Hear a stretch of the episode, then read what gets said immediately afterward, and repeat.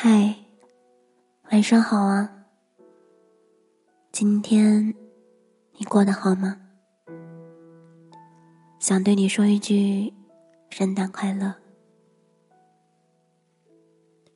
每天晚上的十点，我会在喜马拉雅的直播间守候着你的到来。悠闲的日子总是难得。客厅放着歌，在公司群里和大家聊天。好几个同事说起他们当地的特产。湖南的姑娘说：“我给你带点我妈特制的辣椒，好吃。”成都的男生说：“冷吃兔的味道特别棒。”每次节后，公司都是这样，堆满了来自五湖四海的美食。每一次从家里出门，长辈总把这些东西往背包里塞。是这些东西真那么好吃吗？其实不是。出门在外，那些和家有关的东西，就是安全感。也许是一种食物，一条街，一栋老楼，一个难以忘怀的人。无论你在这里还是已经离开，这座城市都赋予你安全感。它是你出发的地方，也是抚慰你可以回去的地方。前几年跟一些朋友。聊天的时候，讨论了一个话题：在哪一刻会特别的想家？一位在江西的江西人泽西说：“人在广州工作了好几年，还是会时不时的想起家里的拌粉。想家的时候，就去公司附近的店里尝一尝。”嗦粉那一刻，心情就会好起来。一位来自贵阳的橙子说：“记忆里的家乡总是湿漉漉的，空气是甜的。后来去外国留学，气候很不一样。但每当下雨的时候，就会想起那一句：‘人间无故土，小雨是家乡。’”来自大理的苏西说：“昨天我站在沈阳的某条大街上刷了一会儿抖音，看到一个姑娘发的视频，在云南的小酒馆，有人弹唱，有人鼓掌。突然我鼻酸了，远在异乡，一瞬间我感觉回到了家乡。”来自武汉的雅琪说。在韩国留学，习惯性的想家。从行李箱拿出衣服，把头埋进衣服里，洗衣液的味道很香，闻到的是家的味道。来自江西的果冻说：“中秋国庆不能回家，在网上给家里订了箱大闸蟹。刚刚与老妈打了电话。”电话那头说：“大闸蟹没到，你也不在家。”真的忍不住难过了。一位在四川的兰兰说：“来青岛上学，妈妈最怕我不适应北方食物。每次给她打电话哭诉的时候，就会收到她的快递，家乡的冷吃兔，尝起来满满都是家的味道。”知道你想家了，仔仔。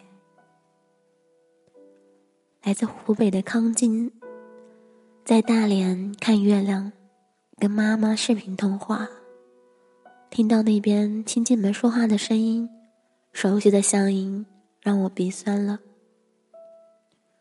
我想爷爷奶奶了，可是他们不在了。想曾经是跟他们一起吃月饼，忍不住。就难过了。来自河北的吴佳说：“看到‘想家吗’三个字，就眼泪止不住。”来自四川的陈薇薇说：“今年中秋夜，在鼓浪屿，看着四处挤满的游客，有些怅然。散步时，一句四川话从身边飘过去。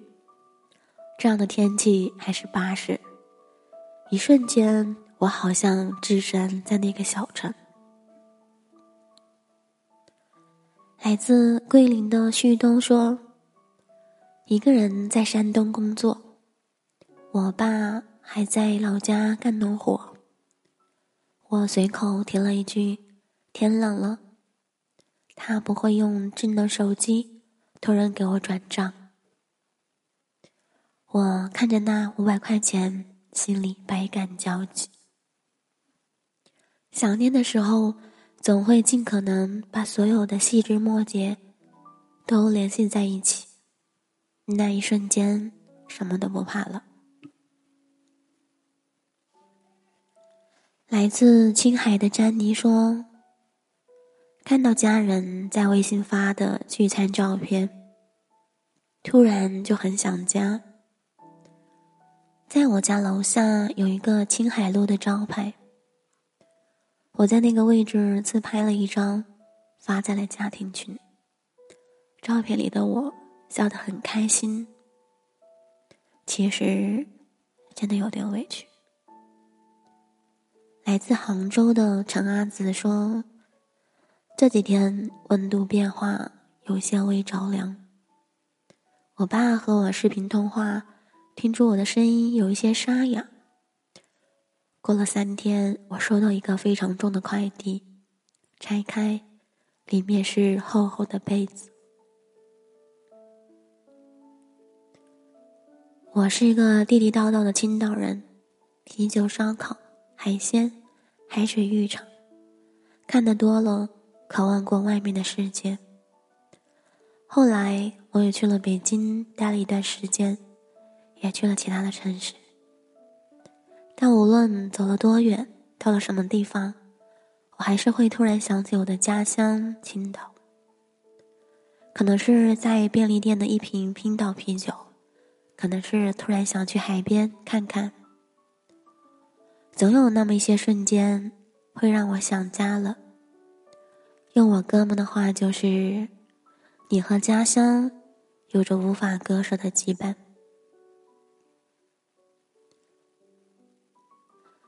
有一段视频，两个青岛小哥坐在海边，其中一个神情沮丧，好像经历了一些艰难；另一个把手里的啤酒递给他，安慰道：“别想了，大海装不下的心事，用海量装下。”总有一些人一开口就让你想起了家乡，总有些事物。充满了那片土地的韵味。到后来，还是会明白，家乡是自己难以割舍的地方。哥们说送母亲去机场，也哭得不能自已。年纪大了，我们越来越懂得珍惜那些可亲的人，渐渐都是见一面少一面。这个世界，所有人都关心你飞得高不高，但只有他们关心你累不累。电影《海上钢琴师》里有一句台词：“连绵不绝的城市，什么都有，除了尽头。”我们在繁华的都都市里奔波跌倒，得到失去，家始终在我们的背后。默默守护着我们，他永远回得去，永远瞧得见，永远是你孤独时最温柔的家乡。我是一个很有仪式感的人，觉得节日就应该团圆。这篇文章可能唤起了你对家乡的记忆，你也可以试着花一点时间，想念那个。陪你长大的地方。本文来自莫纳大叔，我是青柠，晚安，好梦。